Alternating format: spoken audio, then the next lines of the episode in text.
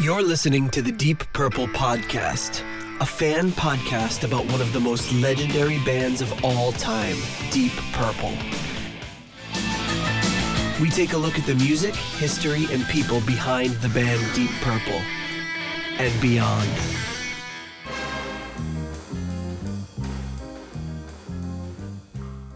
Welcome to the Deep Purple Podcast, the first and only podcast devoted to one of the greatest bands in rock history, Deep Purple.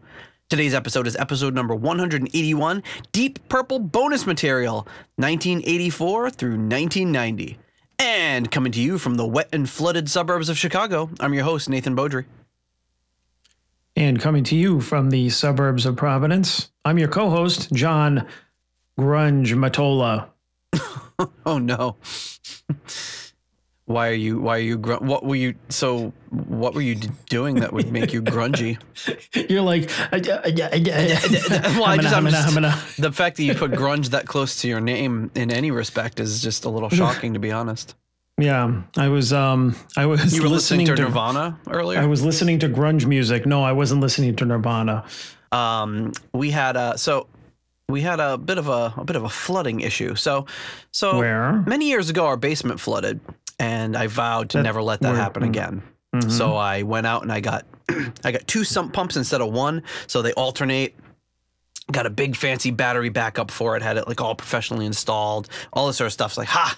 So even if one of these sump pumps goes, my basement's gonna not gonna flood. So yesterday we had these torrential rains, and so that's always the time when people's basement floods. You see all these people, you know, uh, plumbers and and uh, water mitigation experts parked outside of people's houses, and then you see the rolled up carpet the next day because their whole basement was destroyed. And I'm and uh, and I'm like, no, I'm good. I got all this insurance. I'm I'm good to go. So yesterday, unfortunately, one of the um, uh, sinks upstairs was left running and overflowed, and uh, went all down into the basement and flooded a part of the basement. Are you kidding me? So um yeah, so so I, I ran down into the basement. I'm like, no, because last time I had to do, everything was destroyed. Luckily, it was contained. It's on the exact opposite end of the basement. It's like the only part of the basement that's not carpeted.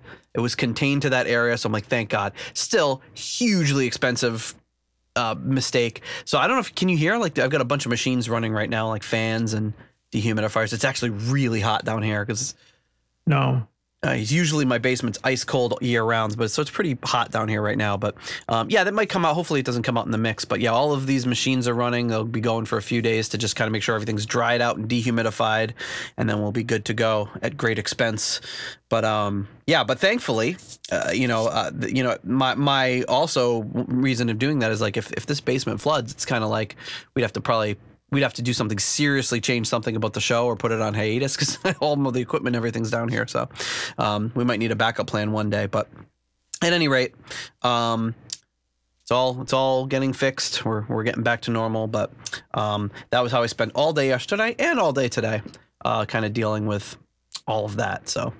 That sounds fun. yeah well luckily i had both days off so there you go. Ready to go back to work tomorrow after a nice relaxing two days off back to back Oh my God.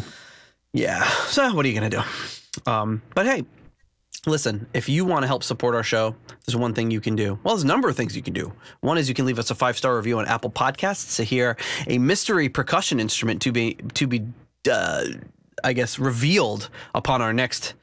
Uh, Apple Podcasts uh, review, five star review. So if you want to hear what that uh, instrument is, you better leave us a five star review. You can buy some merch on our Etsy store. You can also become a patron on Patreon or PayPal for as little as $1 a month. Help support the show. We use that money to put into the show, buy new equipment. Um, unfortunately, it's not enough to uh, deal with floods in the basement. Uh, you've heard a fire in the basement. It was a flood in the basement today. Oh, Heyo. Yikes. Um, so uh, um, yeah, we put that in the show. Buy rare stuff that we can't uh, can't find otherwise, and buy new equipment and all that sort of stuff. So saving right now for new the new computer fund to upgrade this uh, whole rig. Um, but but I really appreciate that. And speaking of patrons, um, if you become a patron a patron uh, for as little as one dollar a month, you get access to our patrons only Discord chat server. You get access to our rating spreadsheet sheet, and um, overall, you help support the show. So, coming in at the executive level, our executive level patrons at the $25 Uncommon Man tier, we have Ovis Nakvi and Purple Maniac. At the $20 What's Going On Here tier, we've got Richard Fusey.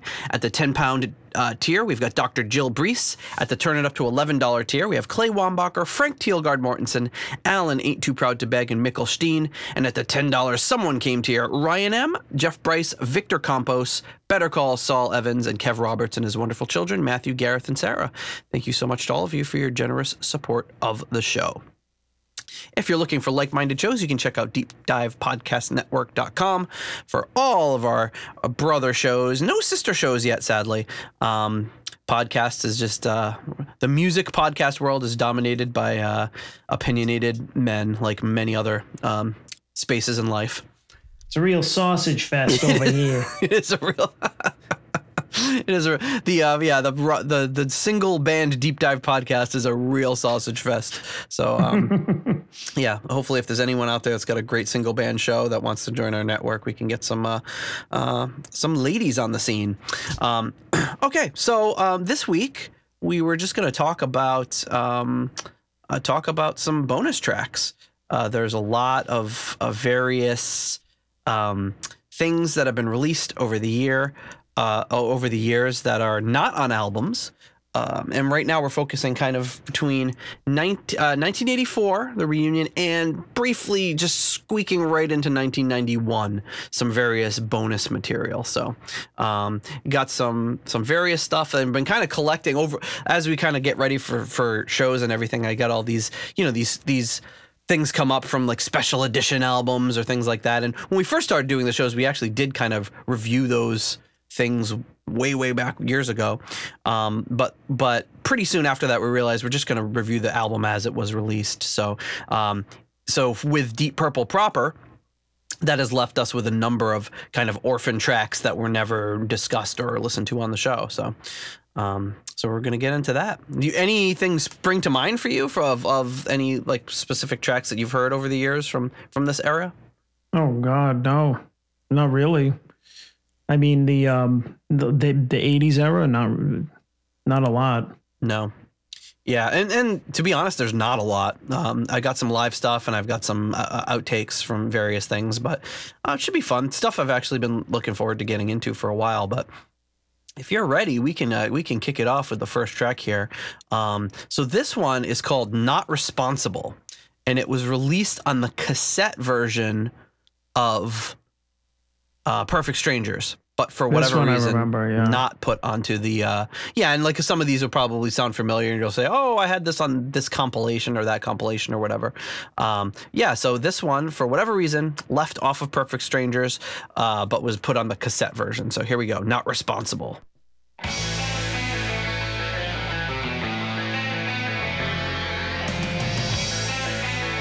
Has kind of a that that guitar part sounds like it could be on like Battle Rages on.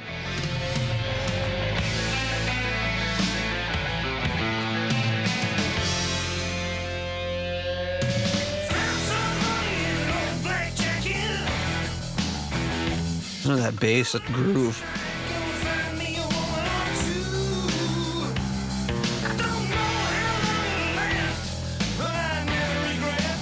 Or if you put a drawer full of forks in there and a heavy guitar, this could have been off Born Again. Oh yeah.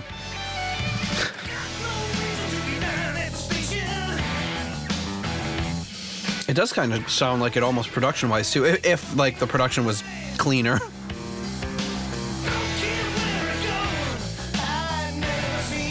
Roger's bass line on this is great though. Yeah. So you'll have to write in and let us know if you if this was on your copy of Perfect Strangers. I never had the cassette. I only had the. Uh, so to me, it sounds like a.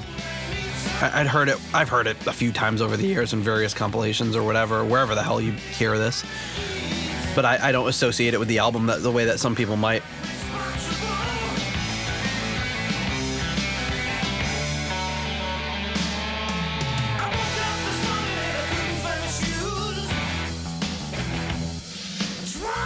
kind of reminds me of uh,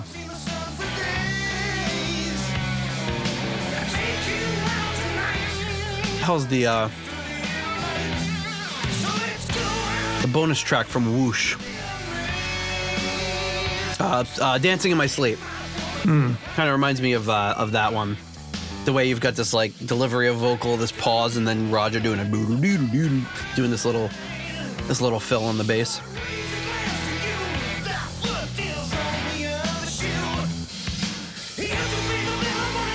Foot is on the other shoe. Classic Gillan line.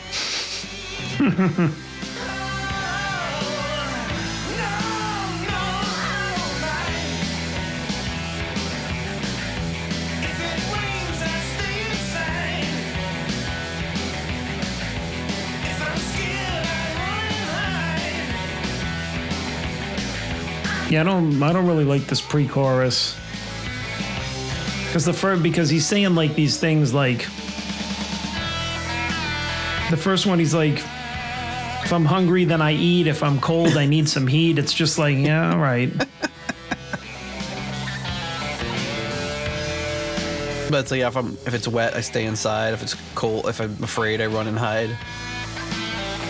Being very vulnerable, I guess. Nice Ritchie solo.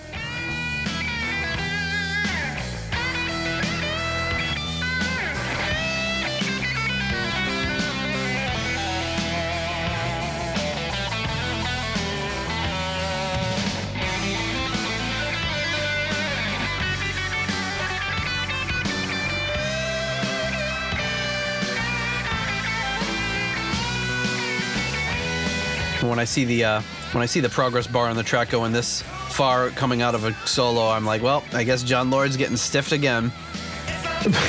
Unless there's something in the outro, but seems seems doubtful.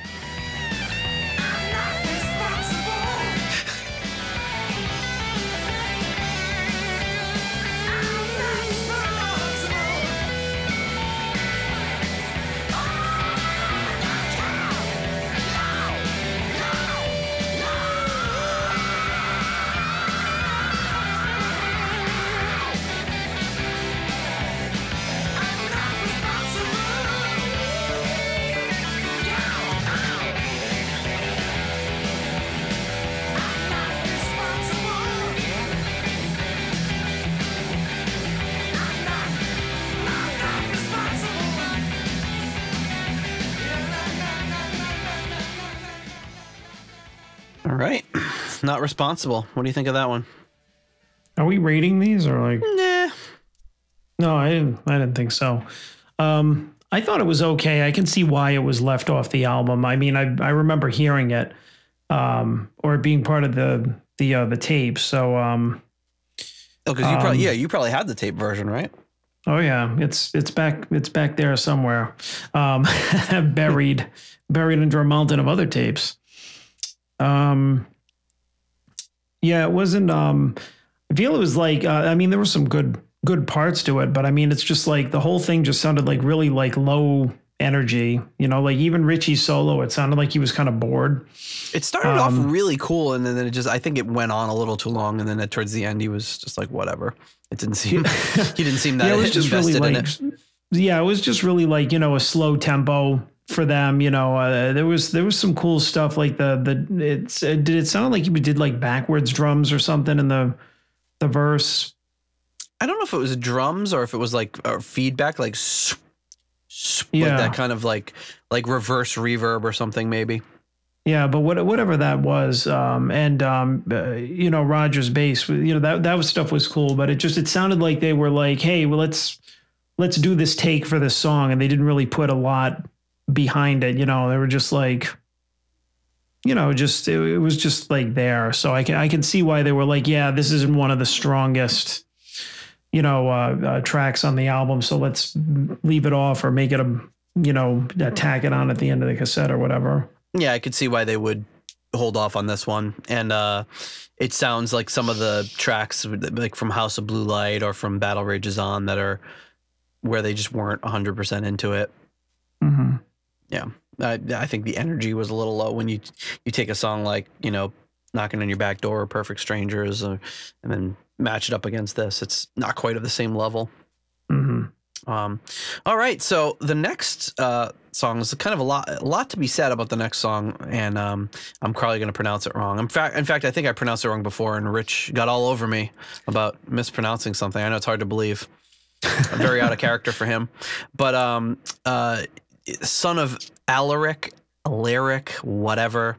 Um, uh, it doesn't come up a lot in conversation, so I don't know how the heck it's pronounced. Um, and there's no vocals, so how how would one know? Um, but however you pronounce it, uh, this is an instrumental, a long instrumental from uh, Perfect Strangers, son of, we'll call it a lyric. That's the way I don't want to pronounce it, so that's probably the right way. All right, so I just said that I'm not familiar with like all these 80s bonus tracks. Already these first two I've heard. Yeah. well, this one's this one you've heard because it's on the bonus, like the uh, the re-release. It's a bonus track, so I think it's like at the very end of the album. I think they tack it on at the end, if I remember correctly.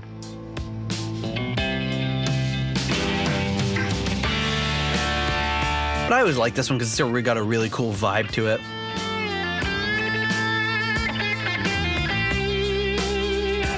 It sounds very spontaneous. Yeah, they're jamming. They're doing what Deep Purple does. So there's a little brief snippet on the highwaystar.com that's an email from Paul Mann. Um, somebody said, "Who is who is this Alaric?" And Paul Mann says, "We haven't found out." Roger said it was Blackmore's song name so that he didn't know. He seemed to remember a King Alaric from English history, but was uncertain. Another possible source is Michael Moorcock books, as I seem to have read a suggestion about Elric, the one with the sword named Stormbringer, you know.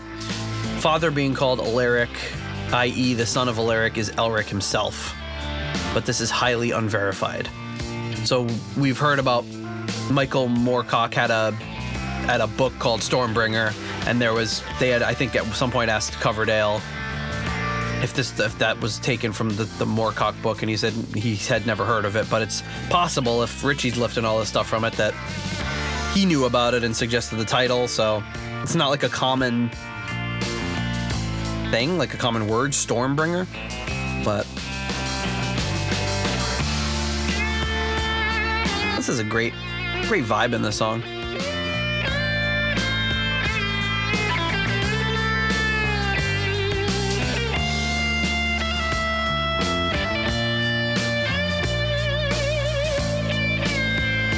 And I'm sure this one was on like one of those rarities compilations at some point, but it was officially on the 1999 CD re release of Perfect Strangers. Mm-hmm.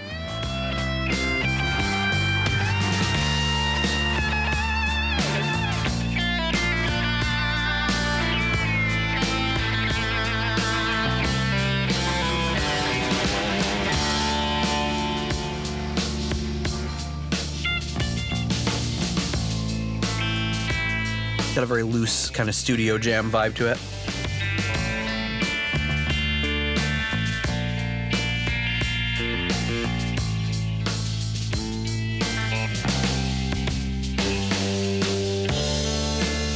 Should sneak this one onto the grunge playlist. if anybody notices. Famous Seattle grunge band Deep Purple.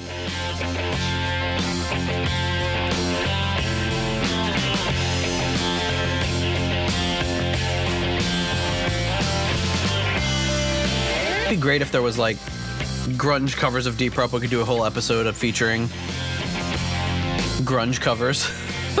Oof, that would be interesting. I can't think of any, but somebody out there might prove me wrong.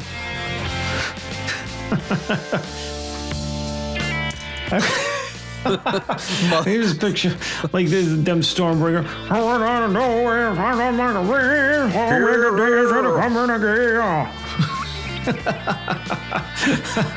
I want to hear uh, Mother Love Bone doing "Maybe I'm a Leo." That's a little too deep for me.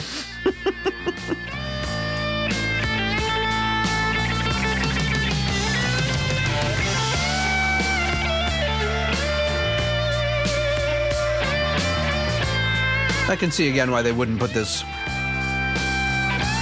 like a 10 minute instrumental is pushing it. Well, yeah, I mean it's it's good, but I mean like you're gonna you're gonna lose everybody about now.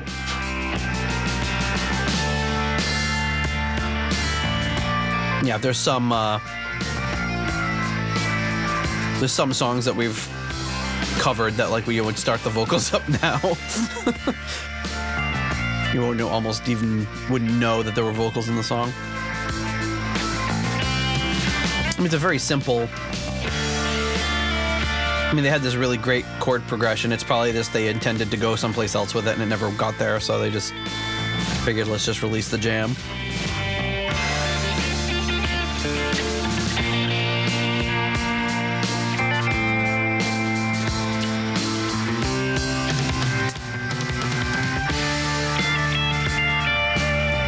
We're at the halfway mark here. Oof. So I'd, s- yeah, I'd say, as much as I like this, it's a great thing to have on. It's a great vibe to have on in the background. And you know, to close, even to close out the album, it's not a bad thing to close with an instrumental. But yeah, I feel, I feel like even for an instrumental, it needs to kind of go somewhere, and it's, it's credited only to Blackmore. Hmm. But still, it would be nice to see Lord doing a little more in this. I get it's his song, but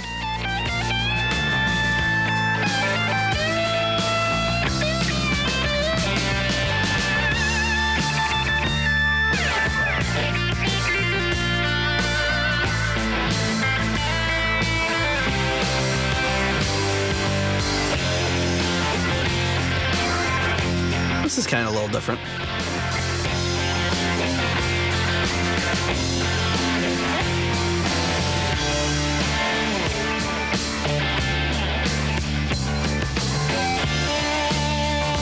It's giving me a lot of opportunities to eat my pumpkin bread.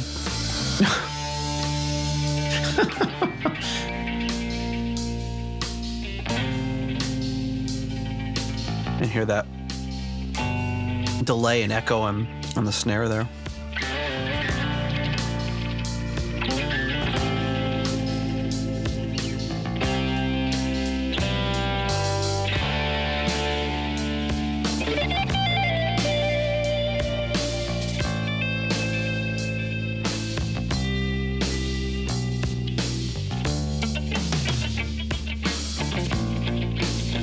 So I think of the two Moorcock based songs, I'm going to have to lean towards Stormbringer.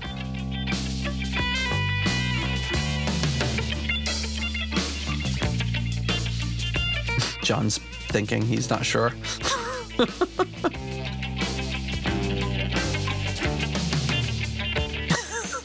John, John has gone What? into a fugue state. he's not even he's not even responding to direct call outs. Why? What happened?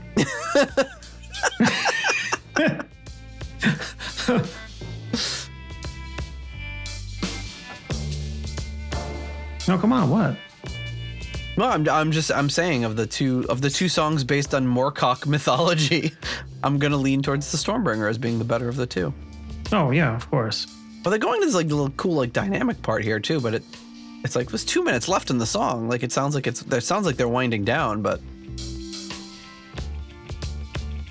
again, you can see why this wasn't put it on. It's a great little jam, great vibe, but yeah, not not an album essential, I would say. I think when people are, I think generally when they put like, I, I almost never listen to bonus tracks. I, I will just listen to the, like if they have like deluxe remastered edition, I'm just like, give me the vanilla plain Jane, no frills one, even if it sounds worse and it's not remixed, because I just don't want to hear, I don't want to listen to a full album and then hear like six demos at the end or whatever, you know, whatever they put on, you know, it's interesting, but I don't want to listen to it every time. And, uh, yeah, I, I, I, I can see this one. I think people get excited. Oh my god, this is a bonus track from the Perfect Stranger session that no one's heard before. It's gonna be great. And then you get it, and you're like, oh, that's kind of. It's just an. It's just kind of an instrumental jam. It's cool, Yeah. but you're, you're expecting another like, like if they just re- if they to right now were like, hey, we found three more tracks from the Machine Head sessions. Uh, we're gonna release a special Machine Head edition, a mach- Machine Head 51st anniversary or whatever, and we're gonna include these tracks. People will be like, "Oh my god, I can't believe it!" Tracks from that session, and generally just gonna be like, "Oh, I can see why these didn't make the album."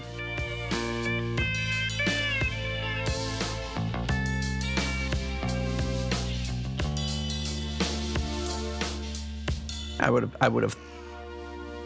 Oh, is that Paice yelling?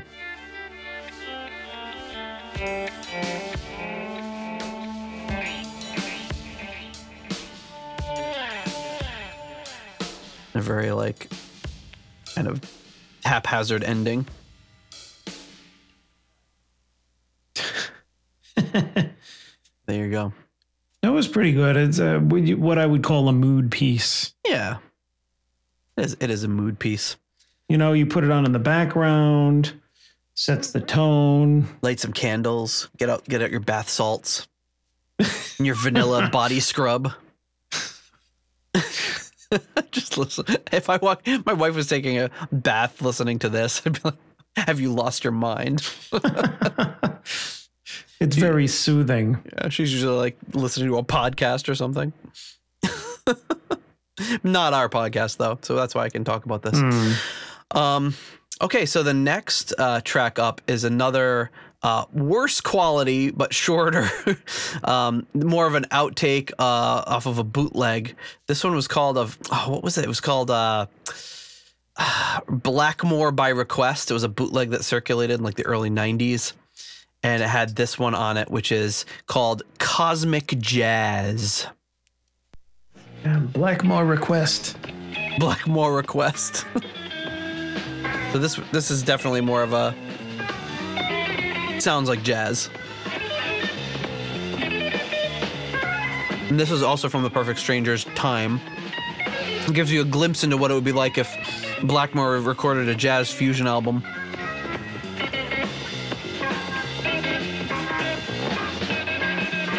No. John's already cashing his chips in. Nope.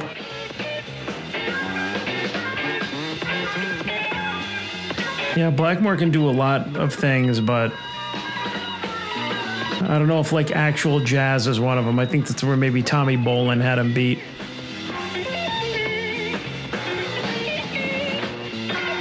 He's doing some cool things in there. It's a little, little Yeah, but you know what? Ritchie's style is just too too recognizable. Like sometimes all you can hear is, just like, all right, this just sounds like Ritchie attempting jazz, not like this sounds like jazz. I don't know. But I'm also not a big fan of like hardcore jazz where it's like Do you like it more or less than grunge? Uh, I would I would at least put this on in the background because I'm not offended by it. What about if what about if Eddie Vedder released a jazz album? That- I don't even Would know what that rather would you rather listen sound to like. Eddie Vedder releasing a jazz album or Charlie Parker releasing a grunge album? Is there some kind of third option where I could like be dead? you could stick ice picks in your ears. Yeah, but this one is a- it gets a little easier after this one. This track's a little challenging to listen to. Well, yeah, this definitely sounds like hey, we're experimenting. Right. We're trying to be out there.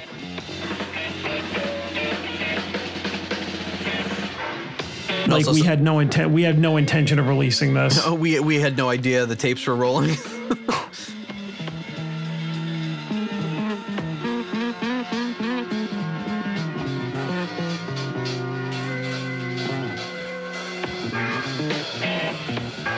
But I don't know if this was from like the studio or I mean it sounds it's not live, like you can't hear any crowd or anything. It's supposedly from the sessions. But it's probably just them screwing around because the whatever the engineer was like, "Hey, I gotta run a few cables. Like, give me, give me, give me five minutes." And they're like, "All right, we'll just screw around and and Blackmore will intentionally try to be like sort of discordant and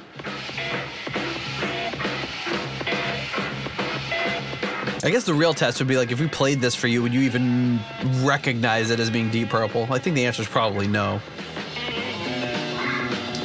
I wouldn't except for Ritchie's guitar. You think so?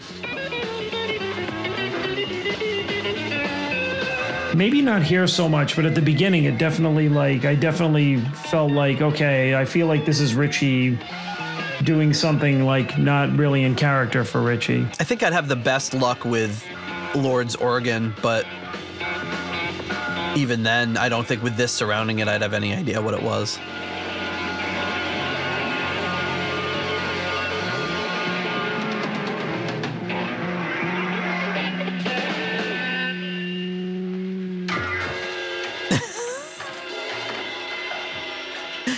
Like drumsticks flying all over the place. so yeah, Jeez. kind of a mess, but a fun little piece of of history there. I mean, yeah, interesting. So we're going in chronological order here.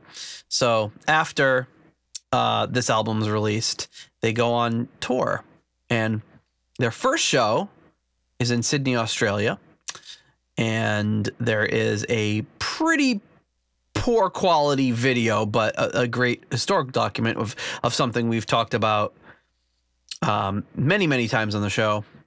Um, and if you are uh, if you are listening, you've I'm sure seen the pictures from. I think I don't know where they first were shown, but but they became kind of popular through uh, Gillan's uh, biography, where there's a picture of him with George Harrison with the sock over his over his Johnson. If you want to call it that. Um, so you know which picture I'm talking to talking about, of course We all know. we know the picture. It's a it's a common picture. So, um, so yeah. So we've got that one, and it's of course they were um, playing the show, and George Harrison for whatever reason was in Sydney at the time, and he got up on stage and played with them. So the pictures, of course, uh, which I can I can show you for the for those few people who haven't seen them. Uh, there's Gillan completely naked except for the sock. George Harrison just kind of pointing at him like, "Who the hell is this guy?" And then uh, Jon Lord l- l- kind of leaning in like a like a like a weird Sasquatch. Um, and I know we've talked about on the show. I forget who the gentleman is on the right, but I know we've we've mentioned this before in this picture. There's uh, I don't know if it's before or after the show. There's George Harrison and Ian Paice in a limo together. Um, and then for some reason some of these aren't working. There's uh, Glover, Gillan, and Lord backstage. I'm gonna assume this is after the show. Um, look like they're having a good time. You've got um, pictures of them on on on stage. There's Gillan and uh, uh, Gillan and Harrison on stage, and then Ritchie um, Ritchie playing with with uh, George Harrison, which in and of itself is a pretty rare scene. You don't see Ritchie Blackmore sharing the stage with a guitarist very often. Um, there's uh, that one where I think he jumped on stage with Gillan and with Bernie Torme. Um, uh, there's another one where uh, I know when when when uh, Turner was in Rainbow. Apparently, you know he would play guitar sometimes live, but pretty rare that he shares the stage with a guitar player. Um, but here we go. We'll kind of check out this uh, this great uh, video, and you can find this on YouTube of the uh, band jamming with George Harrison. So where the heck is it? It is. Oh my goodness. Somebody's trying to break in my basement upstairs. Why can I not find? Oh, here it is. Remain to the band one for a few moments this evening. On the, uh, what's your name? It's an audition. Arnold Grove Arnold. from Liverpool. Arnold. South Wales. Okay. He, he introduces himself as Arnold Grove from Liverpool.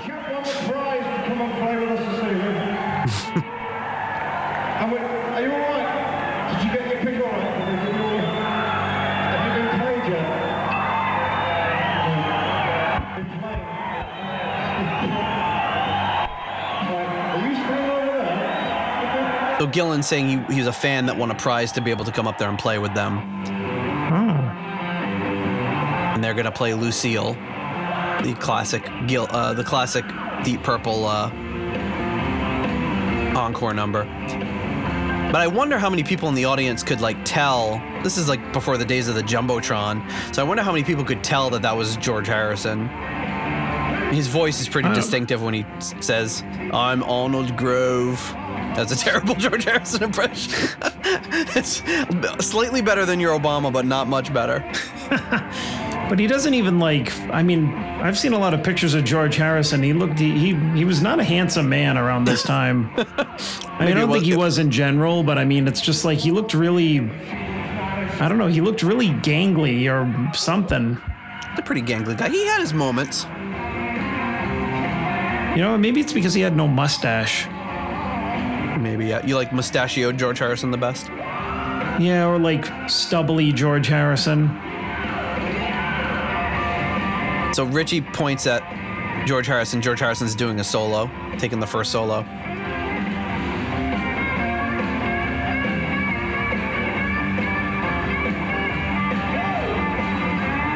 So you gotta imagine, like, it just to me, it's like when you see these pictures, like the pictures I showed earlier, like Ian Paice in the car with George Harrison. It's just like he's like grinning, like he never smiles in pictures. It's just they're like in the presence of even for somebody at, this point, Deep Purple is like the biggest band in the world. I think they were in this tour or this year or whatever. I think they were only outsold by like Bruce Springsteen or something as far as concert sales or whatever it was. But absolutely huge, but still just being in awe of being in the presence of George Harrison. And for Ritchie to just give the first, he won't even give a solo to Jon Lord, but he's given a solo to George Harrison.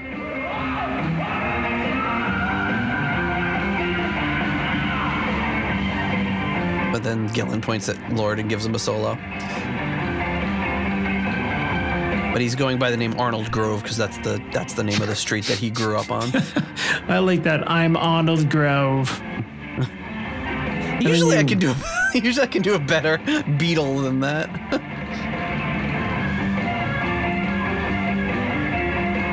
I know like there's that that there, there's that um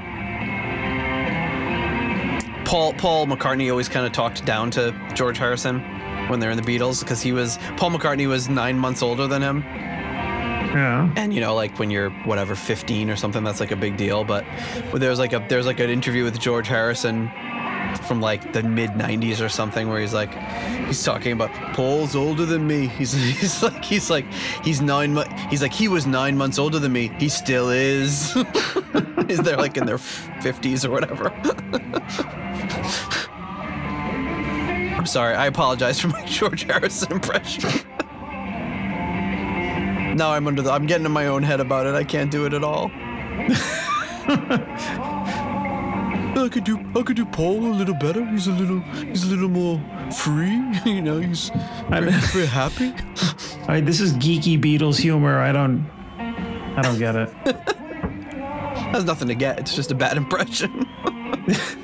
Yeah, but it just sounds like a British accent. Once it's a little Liverpudlian accent. It's a little different. Liver what? Liv- Liverpudlian? Liverpudlian.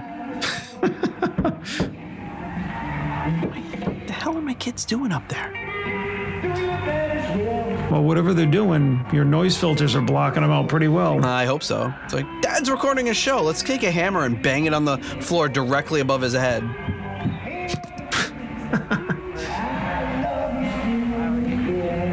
they, they are the, the children are not patrons of the show.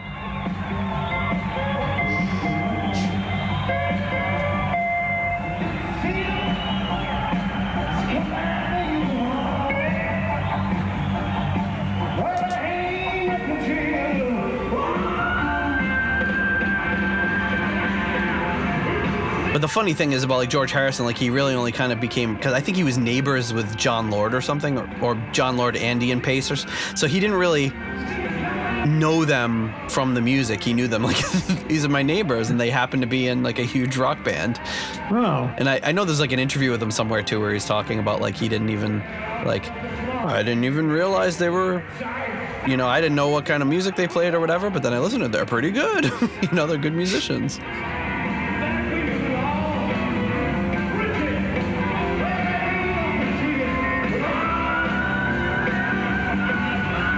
It's amazing that there's this video footage of it. Unfortunately, it's probably maybe the one of the worst angles possible, but Yeah. because that could just be a guy in a wig that's George Harrison. You never see his face. Yeah, that could be. What do you say his name was? Jim Ar- Arnold. Puggins. Oh, Would you just call him Jim Pickens? Jim Puggins. No, that's I don't know. Liverpudlian.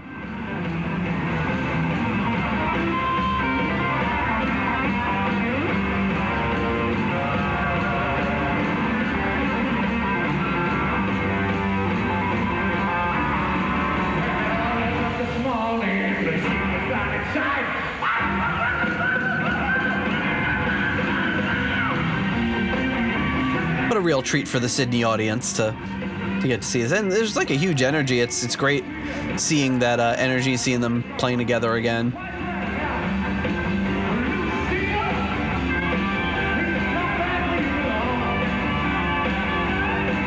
I feel like they're really like dragging this song out though. Oh yeah. well, they're like George Harrison's here. Let's have a good time. Let's make you turn it into a real jam. Sure. But I mean, you know, there's only so many times I can hear. I woke up this morning. burp, burp, burp, burp, burp." It's like Lucy. I've had enough. Well, I think it's uh, yeah.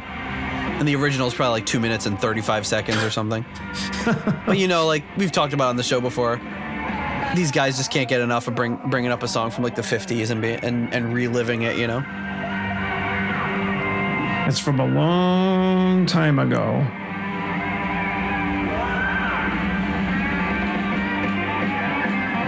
Mean, it'd be like if we were in a band and we started playing like I don't know what the hell would we play from our childhood. I guess. Probably like some. We'd probably play some like shitty Motley Crue song. And, although I guess it's different now because there's so much more. I mean, people obviously still loved that stuff, but there's so much more nostalgia is so much stickier now. So you know, like like if we played like Motley Crue, people would probably be like, like even like kids would be like, oh yeah, my mom played this record, or I I saw like some reality show about them or whatever. You know, it, Yeah. it would be a little different. We'd have to go like with a deep cut, like a song by like Scatterbrain or something. Good luck with that one. Hmm. So anyway, that kind of uh, rounds out the uh, uh, that stuff. Now, there's one other thing. So interestingly, when we did our show on uh, House of Blue Light, uh, one of the most talked about moments of the show was when we we reviewed the song Mad Dog.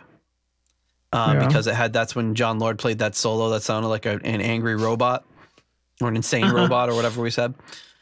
Um, so uh, Jeff Bryce actually reached out to me afterwards and said, "Hey, um, interesting fact. They only ever played that song live once in the whole history of Deep Purple, and it was at the show in Portland, Maine, in 1987." He's like, "And I just hmm. happen to have a copy of it because I think we mentioned in it something about."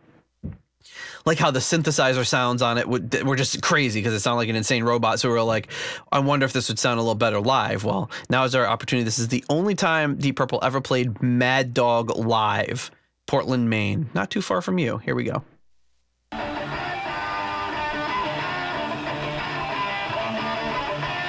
That says Portland, Oregon.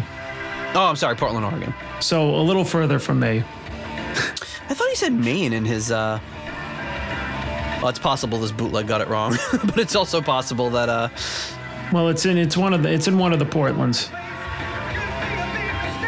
I can clarify this in a, in very quickly.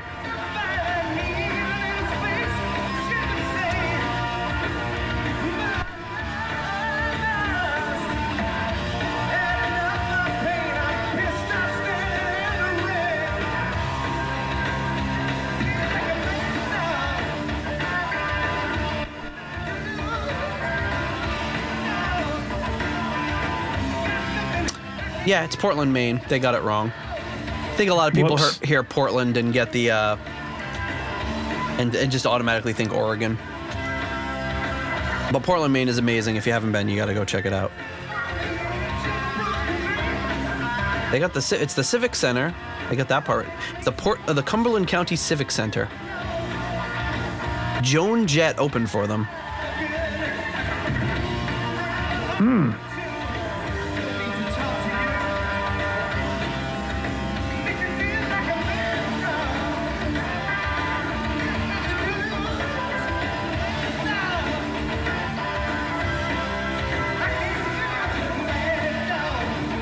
why they never played it live again. I don't. I don't know. I don't really think it works.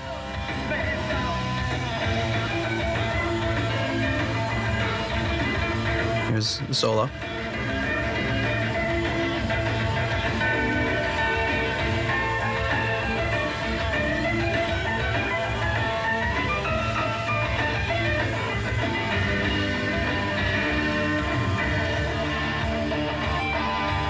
It sounds like he went with a more traditional sounding solo. It sounded like it was like a, a piano and an organ playing in unison.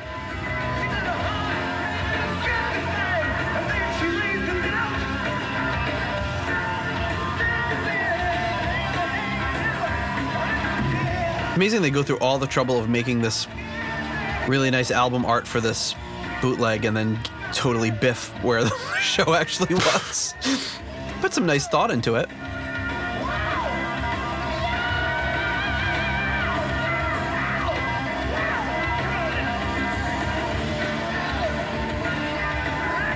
But not as much like a crazy robot.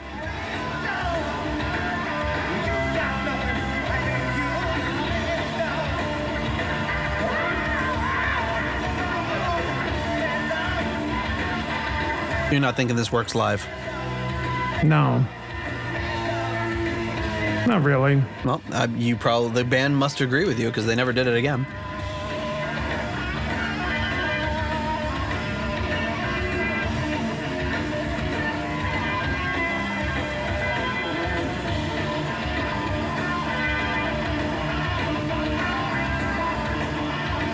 Maybe just it was too hard to had to push push out a lot of other good stuff from the.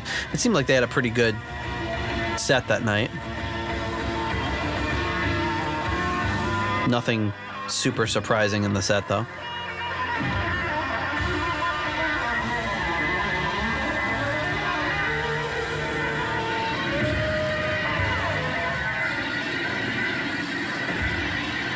Whoa. That's crazy uh crazy feedback after that. I love the things you I hear love the audience and on bootlegs. bootlegs. Clearly, that was a big mad. du- That guy was very disappointed. I can't wait to hear them play this for years to come. Every other subsequent show. God, it would be great if he was like sitting right next to us at like in like St. Petersburg. And be like, damn it, they didn't play it. I thought for sure this would be the one. They bring it back. 35 years later. This is gonna be the. Now that McBride's in the band, I know he's a big Mad Dog fan. We're gonna get it. the one song. I can't wait to hear it for years to come. I'm sure that's what he was thinking. He's the one- It was like, what was that other bootleg that we heard where somebody was like. I mean, there's a lot of them. It was um, was like- there's a few episodes. It was a Child in Time one, I think. Where the guy was like losing his mind. There was somebody that posted something. Somebody posted on Twitter the other day about. Oh, I wish I could find the exact tweet, but it would take me forever to find it. But they they they said they went to some concert. I forget can't forget who it was. Let's say, let's say it was uh, uh, Bruce Springsteen, and they're like, I'm at you know I'm at a Bruce Springsteen concert right now, and every time he, oh no it was Billy Joel. And he's like, I'm at a Billy Joel concert right now, and every time he, he starts playing another song, the guy next to me loses his shit as if he can't believe it's like, oh my god, he's playing another Billy Joel song. you can just imagine like just this guy going nuts. Oh my god, Piano Man, are you kidding me? this this is insane. Scenes from an Italian restaurant. What? Never would have thought. Uh, But some people at concerts are like that. I mean, in fact, I was I was sitting next to that guy, lazy. he just lost his mind when they played lazy. Like they've played it probably like 900 times. Uh, yeah, well, you know, I mean, in the, in the moment, you know, it's like they get so excited, but then you hear back. I mean, I wonder if they like, like, if you played it back to them, they'd be like, wow, man, yeah, I was on one. Well, I think like with something like Mad Dog, I think you could. Oh, it's the new album, and I really dug that track. I think you could get into it, but like, you know, for a, like when they bust out "Smoke on the Water," it's like, yeah, I, I get the applause, but like you're gonna lose your mind. Like, are you expecting them to leave that one out? It's not gonna happen. I didn't think they were gonna play it. they they really they really delivered tonight. Um, all right. So speaking of deliver, you know who else really delivers? Ooh. It's our patrons.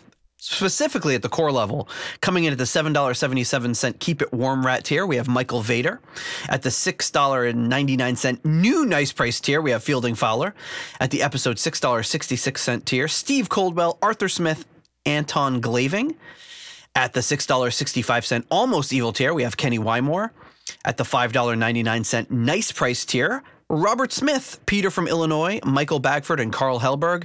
And at the $5 moneylender tier, John Convery, German Heindel, Adrian Hernandez, Jesper Elman, Alexi the Perfect Stranger Slepikoff, James North, Mark Hodgetts, Will Porter, Zwapper the Electric Alchemist, Tim Southern Cross Johnson, Percival Frequency, and Scott Zerns.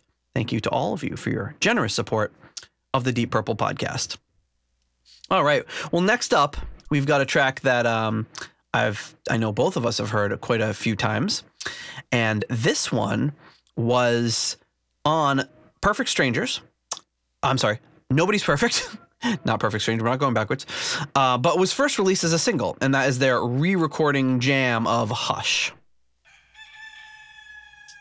That starts, of course, with a cockadoodle doo. Because why not?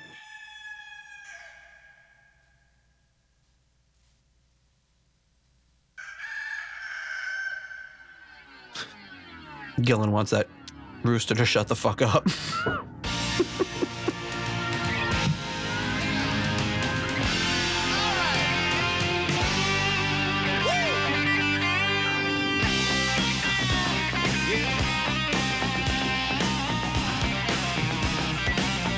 So a very modernized version.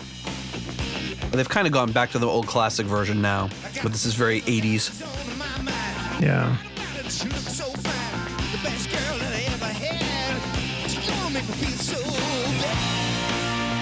Is Jon Lord even doing like the percussive thing on this? I guess he is, yeah. Okay. Little bit.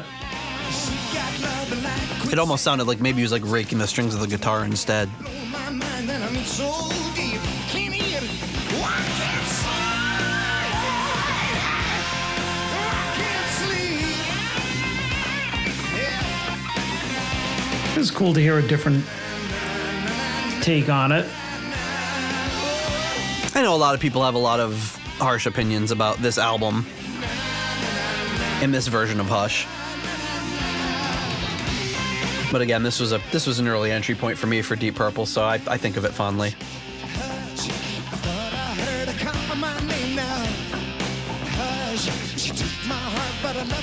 But it's interesting because it's like it was recorded live,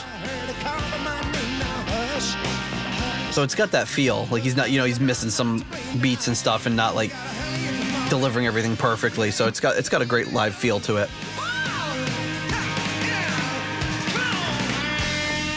And I think I can't remember where I read it, but I think they wanted to do something like to modernize it a little bit, make it make it more their own, versus the because they had never recorded it as a Mark II.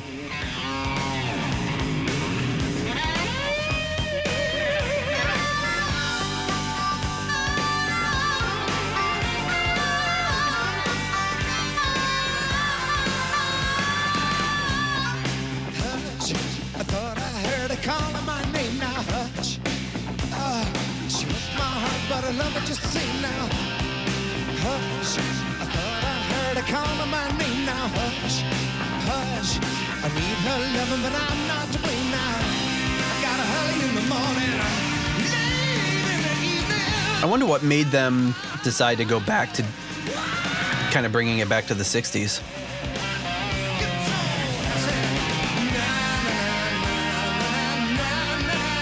Well, I mean, they probably weren't going to, you know, re-record "Smoke on the Water," so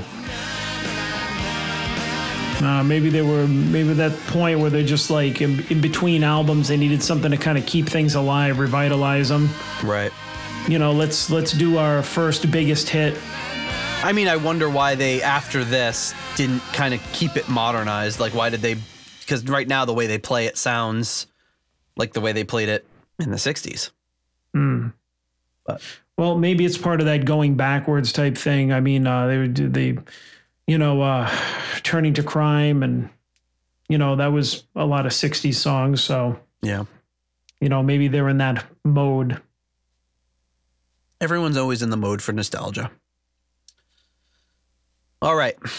So next up, we we're we're into the JLT era, baby, uh, which is kind of where we'll remain for the rest of this.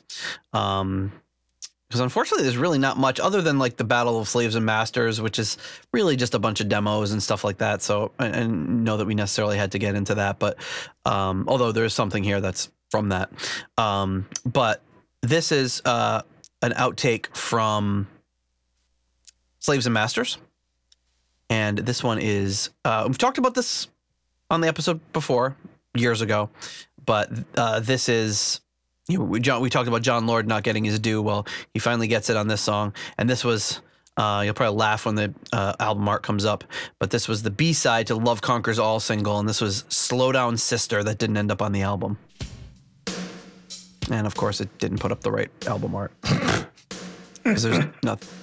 You know what? You know what? I'm not going to stand for that. I'm gonna I'm gonna get the right album art because it's You're even like, though no, this doing isn't it- happening. no, yeah, no, it's it, no, it, it's a great. Even though if you're listening to this audio wise, you're not going to see it. And maybe it will um, provoke you to go search it out because I think it's it's definitely worth.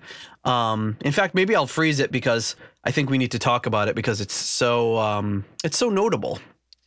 Um, if I can find where the hell my freaking album art is, I will. I will. Here it is. Um, I will try to take care of this right away. Let's see if I can do this. All right, I'm gonna I'm gonna put this up on the screen and see if we can see if we can get this album art here properly. There we go. Okay. Uh, you know, I, I really wish this thing didn't do that sometimes, but it, it does. Uh, so here we go. So there's the album art. So we so we've seen we've seen Glenn Hughes coming out of the room just kind of with his saying, "Hey, let's take the picture." And this is just this is a woman with a an obviously fake deep purple logo tattoo, a, a Perfect Strangers slash Slaves and Masters era deep purple tattoo, wearing like a purple. It looks like she's wearing purple curtains. It's, they're probably satin sheets because she just got done with a with a long a long night of lovemaking with JLT, and you know you know that guy's rocking some satin sheets. And Oh yeah. so this, and she's standing in front of these two slatted doors, like she's, and she, and there's like a blue foggy room beyond her. So I think she's that covers like, she's giving you that look like, you coming? and, and, and like, slow down, sister. So here we go. Here's the here's the track, the B side for this.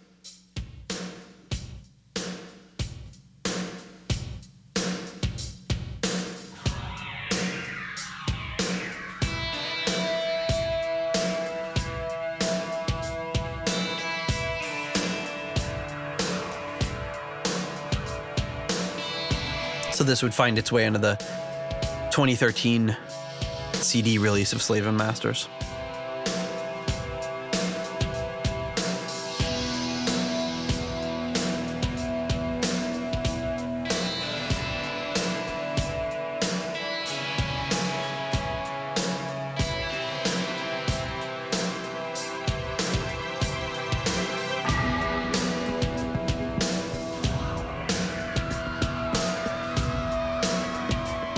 Atmospheric.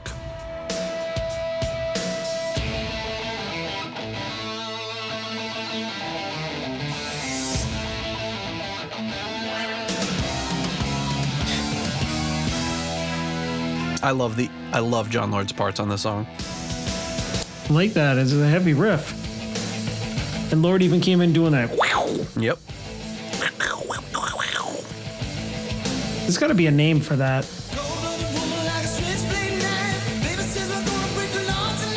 You know what I mean? It's like, what's the technique where he goes, How do you know. spell that so I can Google it?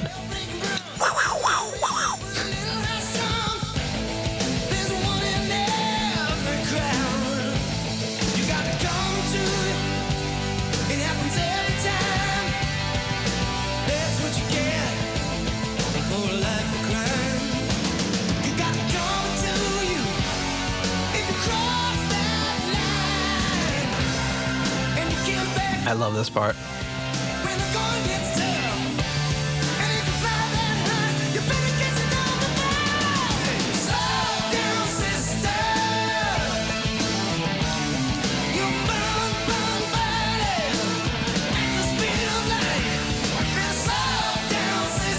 But this is like proper Jon Lord organ sounds. All, everything you'd want from Jon Lord, you get out of this song. Definitely a JLT title. Very JLT and and just delivery. This is this has got his stamp all over it. Oh yeah, his tramp stamp, as it may be. Yeah, if, if this had been um, if this had come out in 2001, she would have had the DP tattoo on the lower back.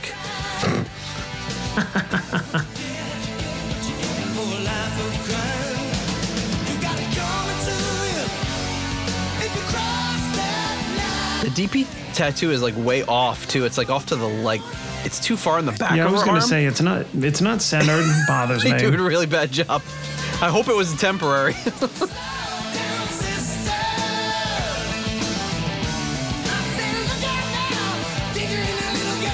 I mean, you gotta center that on the on the side of the shoulder, right? I mean, yeah, you should. Yeah, you gotta. We'll The have more I look we'll, at it, the more it bothers me.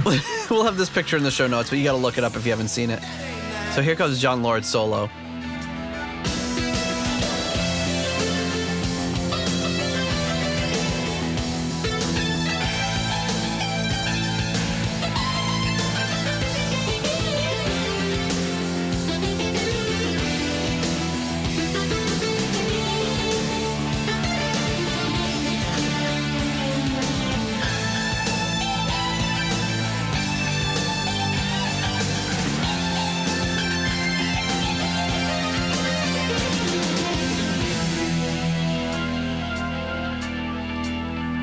Now it's organ's coming back in.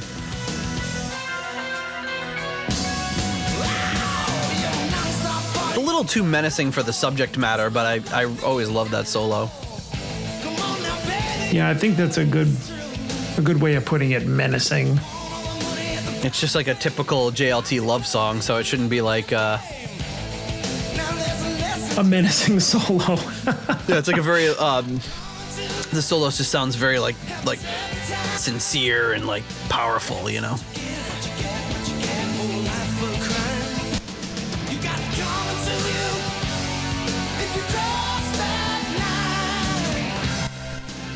This pre-chorus is a killer, though. I love it.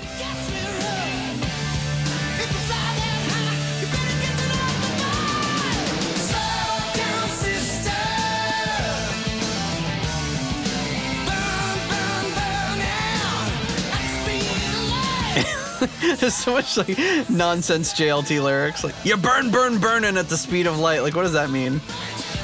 I love it. And we have nonsense JLT.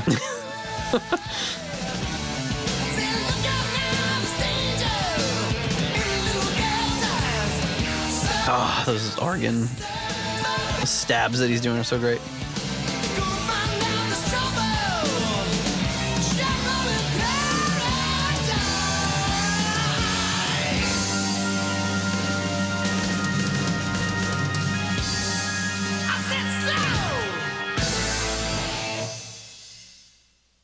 You know, one of the interesting lines that might not pick up on is he says, uh, "You're a nonstop party. You're a butterfly ball."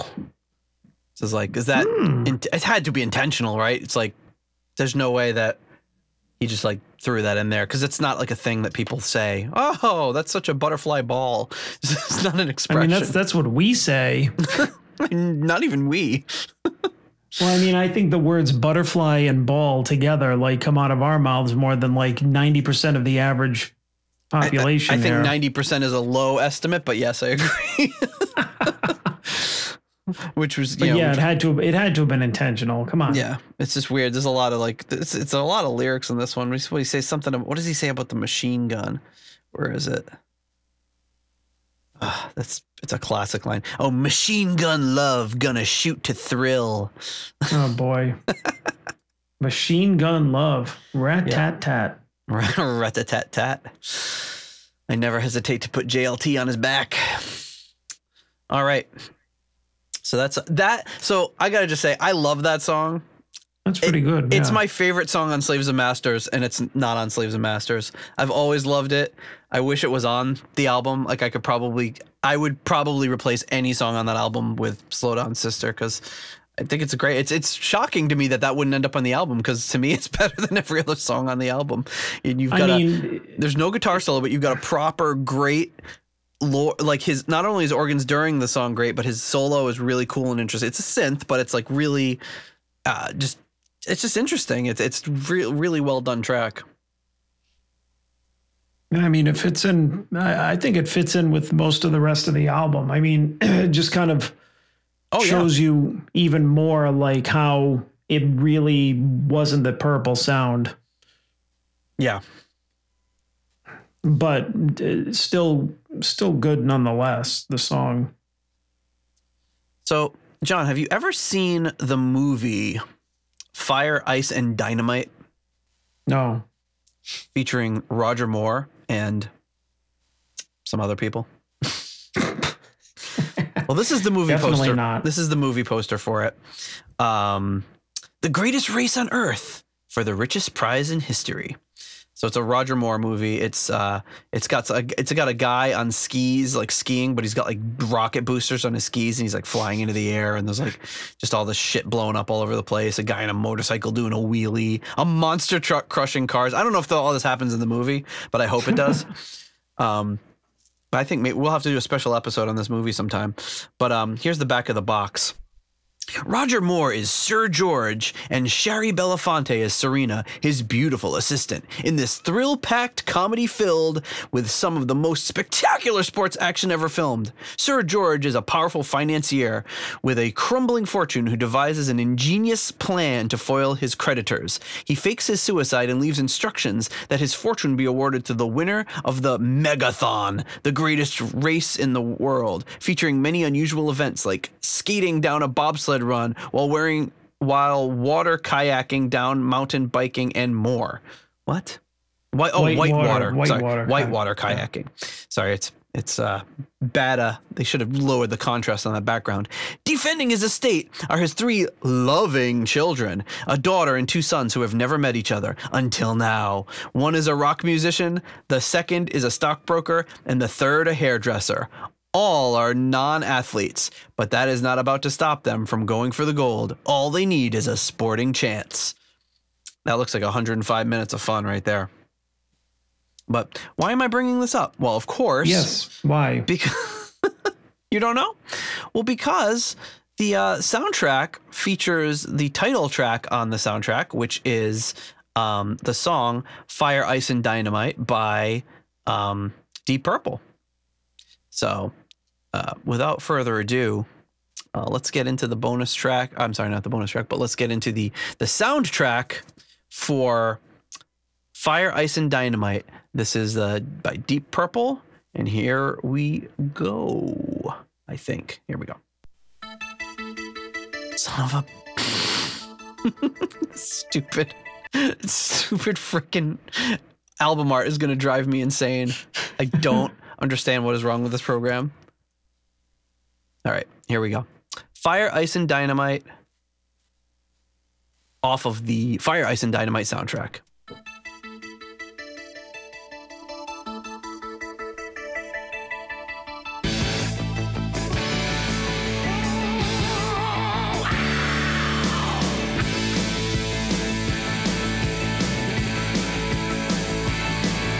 So interestingly, I have it on authority.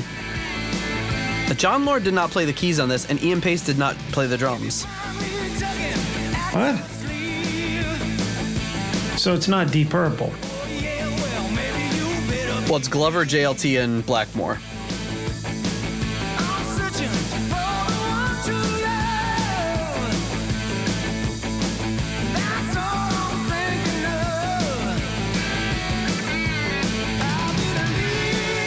Yeah, I can tell it's not Ian Paice.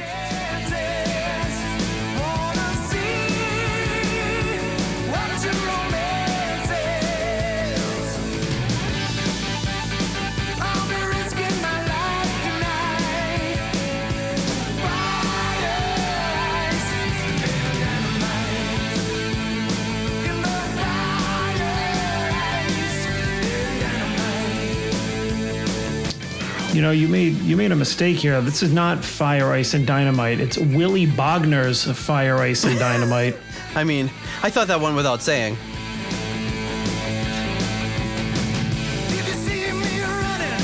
Featuring Deep Purple, Jennifer Rush, Roger Chapman, Bonnie Tyler, Isaac Hayes, and two people I've never heard of. and Moses P. I wonder who Moses P is.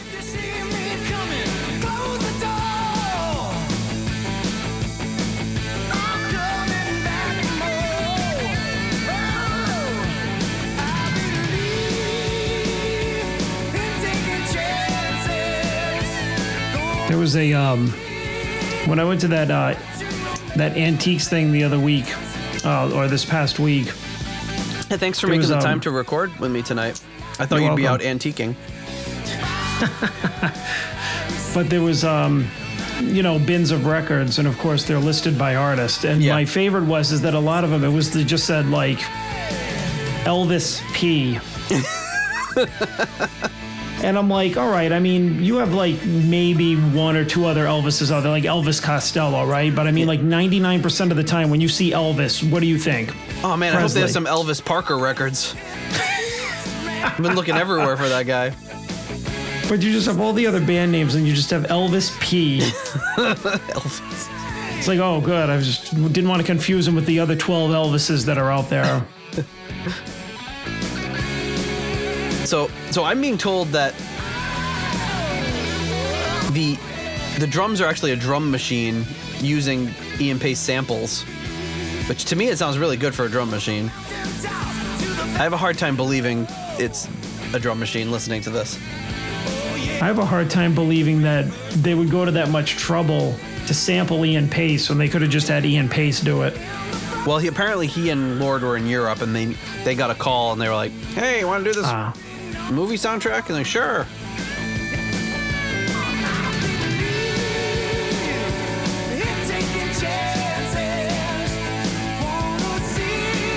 I want to see the movie and see what what part this song is. It like over the closing credits? Is it is it while that guy is skateboarding with the rockets? That guy that's about to basically have his legs blown off his body. Yeah, he's doing like a friggin' David Lee Roth, uh, you know, Yeah, style split. split. right there, man, with some rockets on his heels. I mean, that's Seems dangerous. pretty w- wild shit. And he's probably like 50 feet up in the air. This was not Roger Moore's uh, probably finest moment.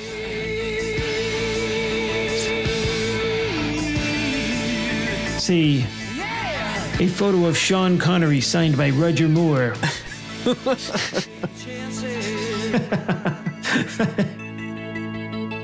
How about a? Uh, It was actually pretty good. yeah, you like it? I mean, uh, when when did that movie come out? Was it 80s or was it early 90s? Ninety, I think. I mean, it had a real. I mean, no surprise. JLT had a huge hand in this. Plus, he was singing it, right? I mean, had a real kind of '80s anthemic type of uh, feeling to it, especially with the those canned drums or drum machine or a real drummer that's not Ian Paice or whatever. But I Yep. mean, it's um, it's actually pretty good. I mean, I I don't know if I'd call it Deep Purple, but I mean, it's it's cool that three of the guys were in it.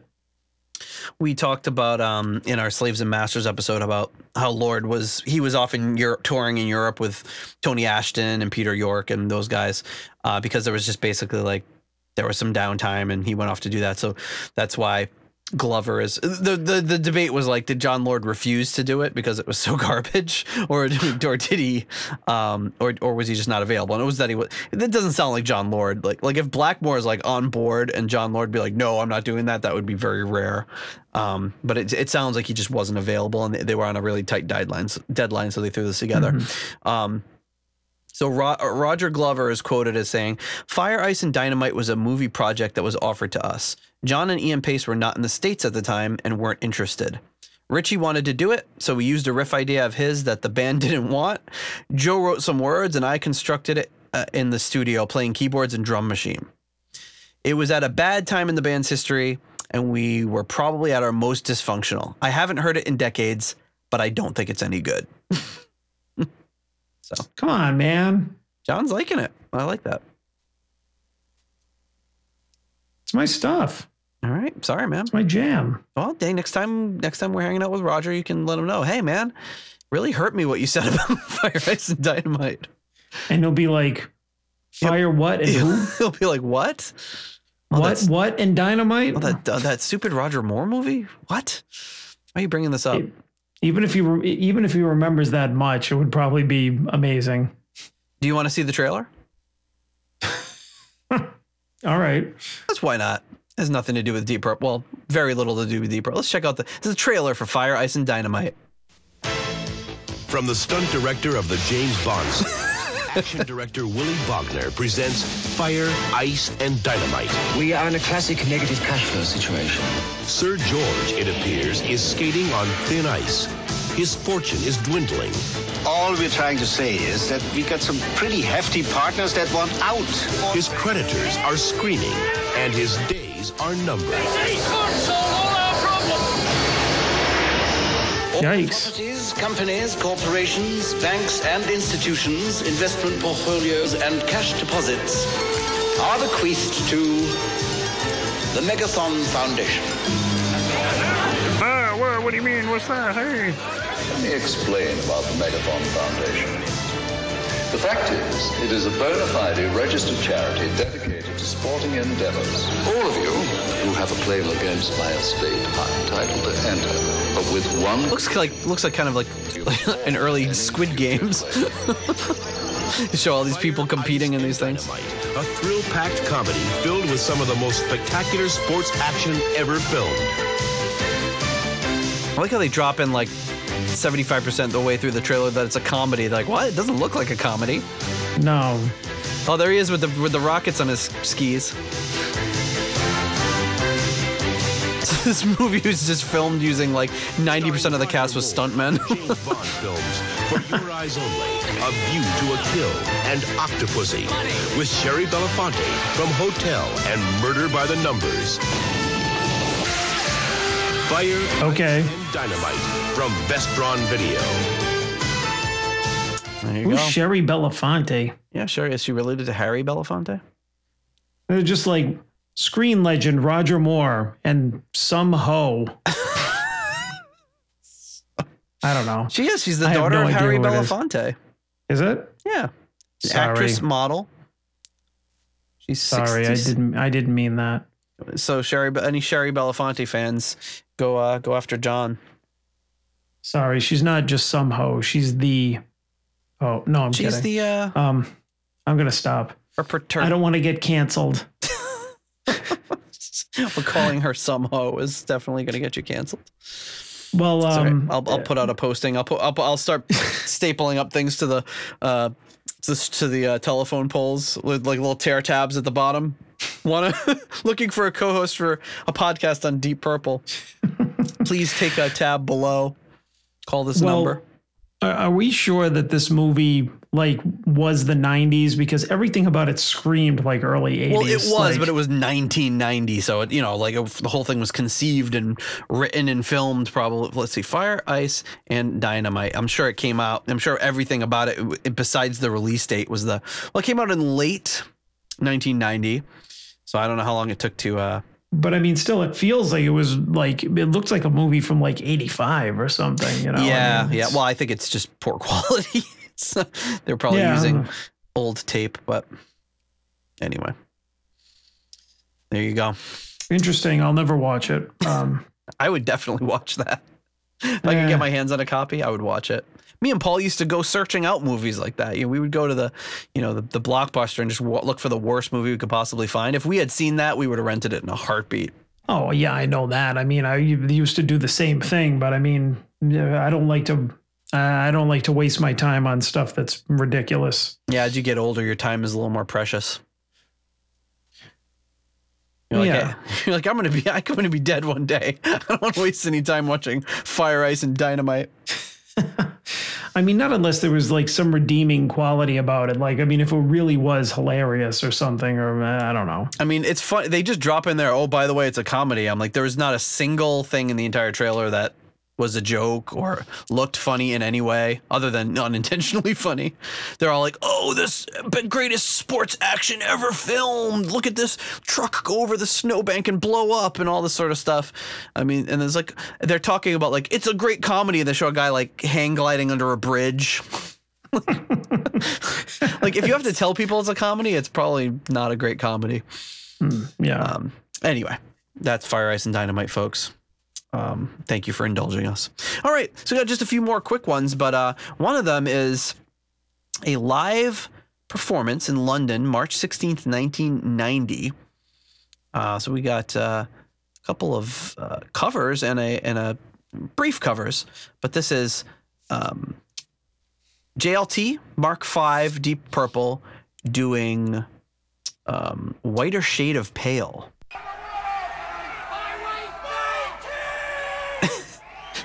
And I just I just selected this picture of JLT reading a magazine because I didn't have any art for this. So guys are Jesus. It's like you motherfuckers better play Speed King.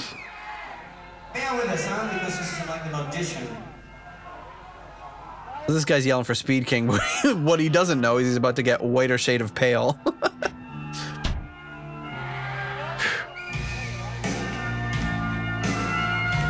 No, this isn't Speed King. oh, now he's on board. Woo! He's like, oh yeah, I love this jam. Or maybe he's just so drunk he thinks this is Speed King. Wait, it's kind of sounds like it could be the um, the way he's playing the organ could sound like the the beginning of like the the full length like UK release Speed King.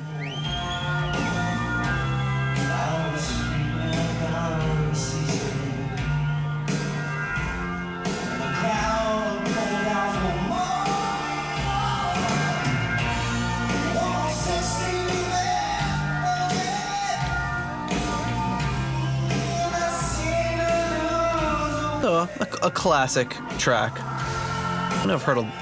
Is it, is it the Gardeau that hates the song? I know somebody hates the song a lot. I'm not sure. Maybe he'll like JLT singing it.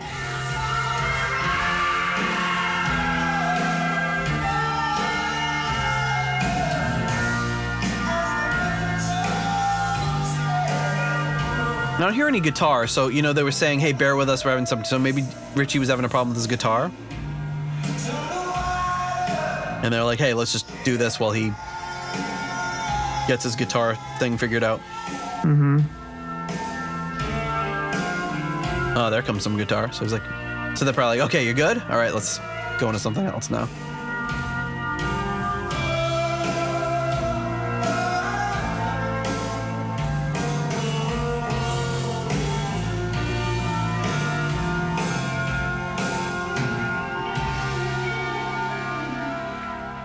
Very, very uh, brief version of that. This guy's probably gonna be like, all right, Speed King!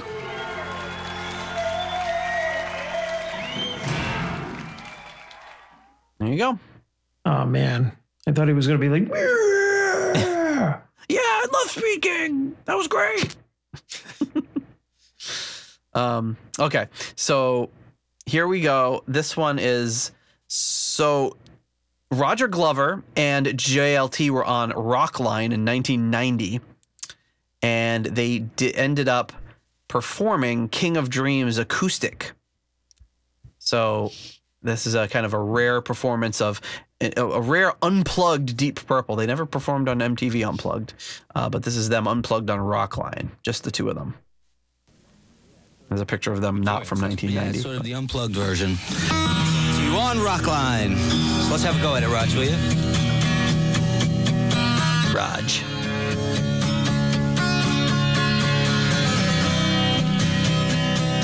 Maybe they asked Rich- Ritchie, "Will you do this with us?" No, I won't do that. Okay, Roger.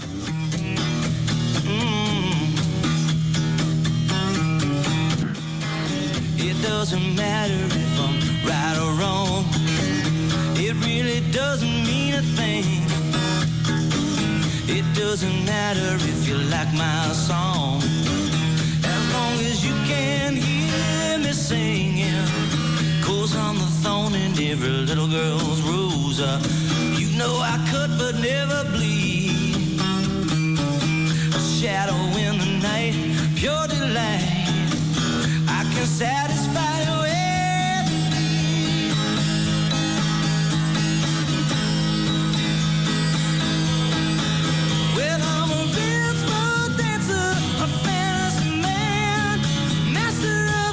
Works really well acoustic. This sounds great. Pages are empty when I still sense a beggar love, second-hand hero, a king of dreams. So Roger Glover's playing guitar. And from our from our lunch date with Roger earlier this year, I don't know how to play this song, but I can guarantee you there's one chord that's not in this song. You'll always win and never. You remember what chord it is? I don't. It's the F. So there's no F chord, and even without looking it up, I can tell you there's no F chord in King of Dreams by Deep Purple. Can't you see it in my eyes? I'm looking it up right now. Of course, it's going to say there's a F chord in there, and he lied to us.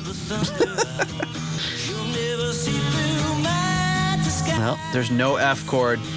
Roger Glover was a man of his word.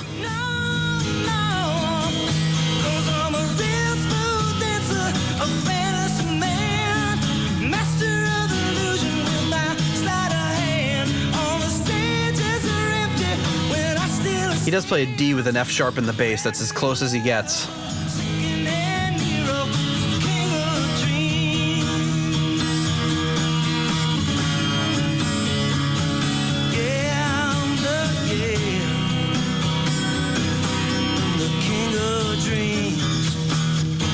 Purple doesn't often mix it up too much with stuff like this, but I'd be, I, it'd be interesting to put together like a like what would be a good acoustic set for like an unplugged set for Deep Purple to play. Hmm. If they had been featured, say, on MTV Unplugged. That's a good episode idea. Pick, come with our picks. Yeah, good topic. The only problem is we have like no supporting music for it. Right. That's acoustic. Which is, I mean, there's some obvious picks.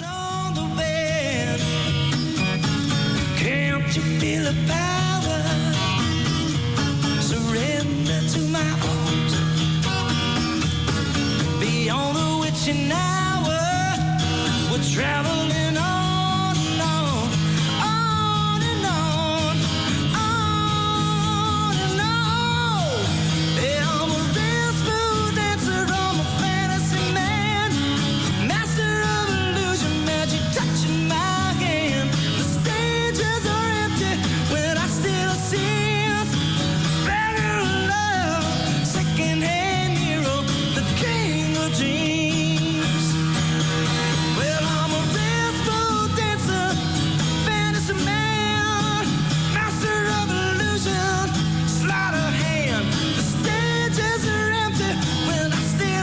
only thing I would say is maybe you could shorten it up a little live, like acoustic, but it's still really good.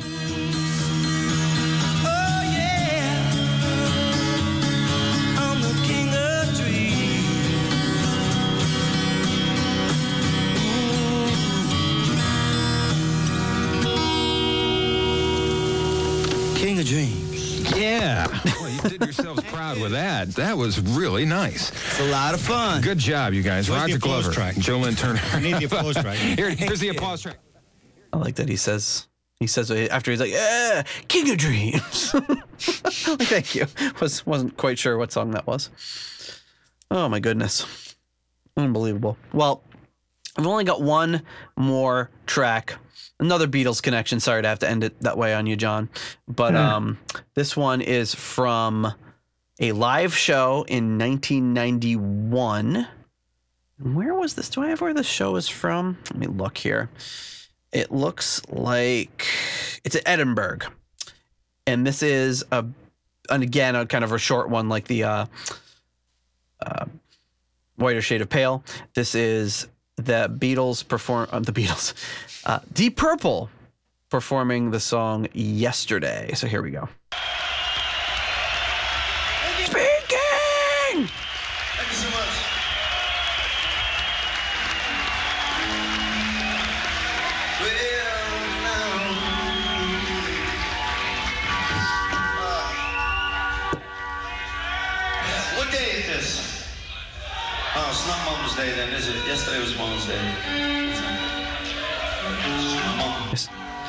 Mom's Day. Okay, so it must have been.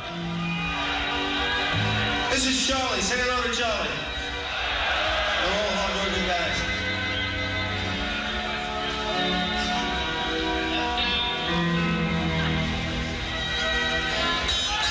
I don't know if this is just towards the end of the show where they kind of. See what I mean, though? All these pictures popping up from the JLT era, they kind of had that leather fringe look going on. A lot of fringe on Ritchie's jacket there. Yeah. That's really the only time I think they had like a quote unquote style.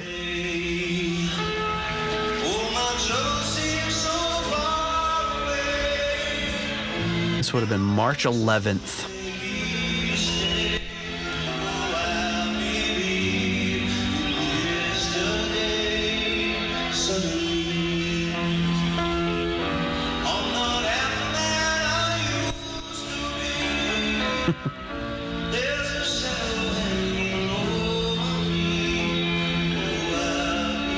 I don't know.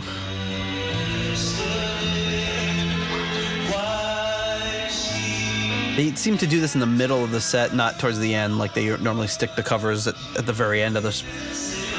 And they still do this to this day, where they do. They usually don't do full covers, but they'll just do like a couple minutes. Mm-hmm.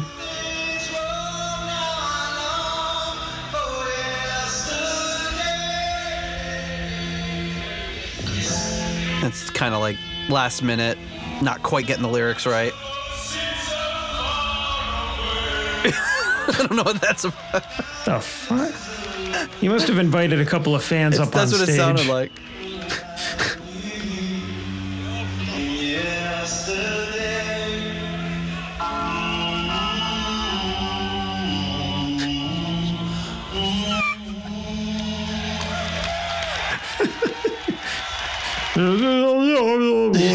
Sudden, JLT lost all of control of all of his faculties, and then ends the song perfectly. not him. That was definitely not him. I was like, when did Dudley Moore walk in? Dudley Moore would have would have would have nailed it. Not True. Arthur Dudley Moore, but real Dudley yeah, Moore. when did Arthur walk in? That's what I'm talking about.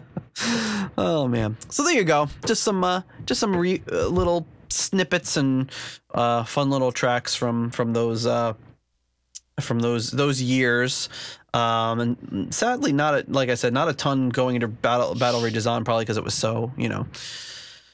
You know, you had JLT recorded and then they recorded all over everything, and they weren't just like hanging around doing anything fun. So maybe someday later we'll do some different bonus episodes somewhere down the line. But I should cover this era. But hey, before we uh before we say our goodbyes, John, there's one more thing we have to do. Do you know what it is? Well, it's not fumbling with the spreadsheet, so I mean, we could just for fun. We could fumble and see if there's anything new in there. but I think it's time to thank the foundation level patrons. Oh, I think I. You know what, John? I think that's a that's one of the best ideas you've had in a long time. Kudos. no, not a, not a Um, long yes, time. we're gonna we're, we're gonna thank our, our foundation level patrons and coming in at the three dollar and thirty three cent halfway to evil tier, we have Raf Calf, Spike the Rock Cat, and Spike's mom. At the three dollar nobody's perfect tier, we have Peter Gardot, Ian DeRosier, Mark Roback, Duncan Leask, Stuart McCord, Flight of the Rat Bat Blue Light, Ivan Fieldboo,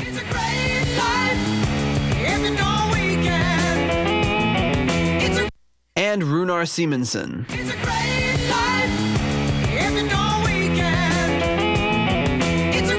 And of course, JJ Stenard. Coming in at the $1 made up name tier, we have the bonus grave Leaky Mausoleum, Stephen Somerville, the Concerto 1999 fanatic, Hank the Tank, Private Eyes, Ashen Lionel, Blackmore Tights, and John Maselli.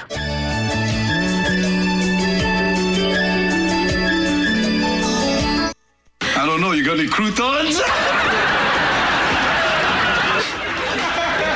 All right. So thank you everybody for your generous donations to the Deep Purple podcast. I love those clips just with no context. no context. Here's there's some of those like Twitter accounts that are like is like no context whatever show, and then they'll just put scenes up from a show with one line underneath. There should be a no context, no context Tony Maselli zingers Twitter account. Got any croutons? and everyone's like, oh, that's hilarious. I put all these together and I still don't even know what the hell that's from.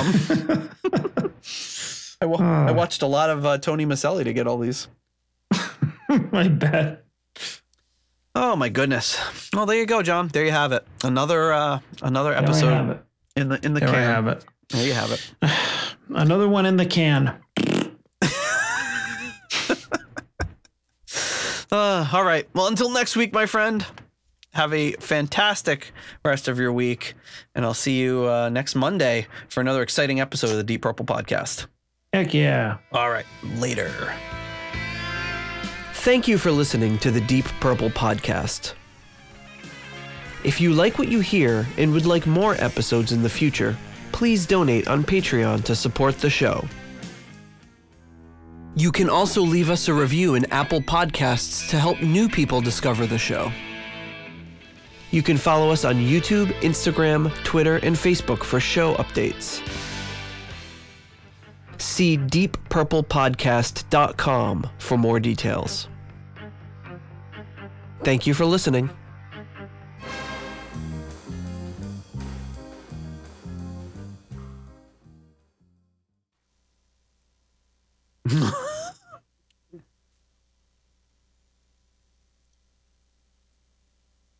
Jesus. this is good. Sounds good. Why she had to go, I don't know. She wouldn't say.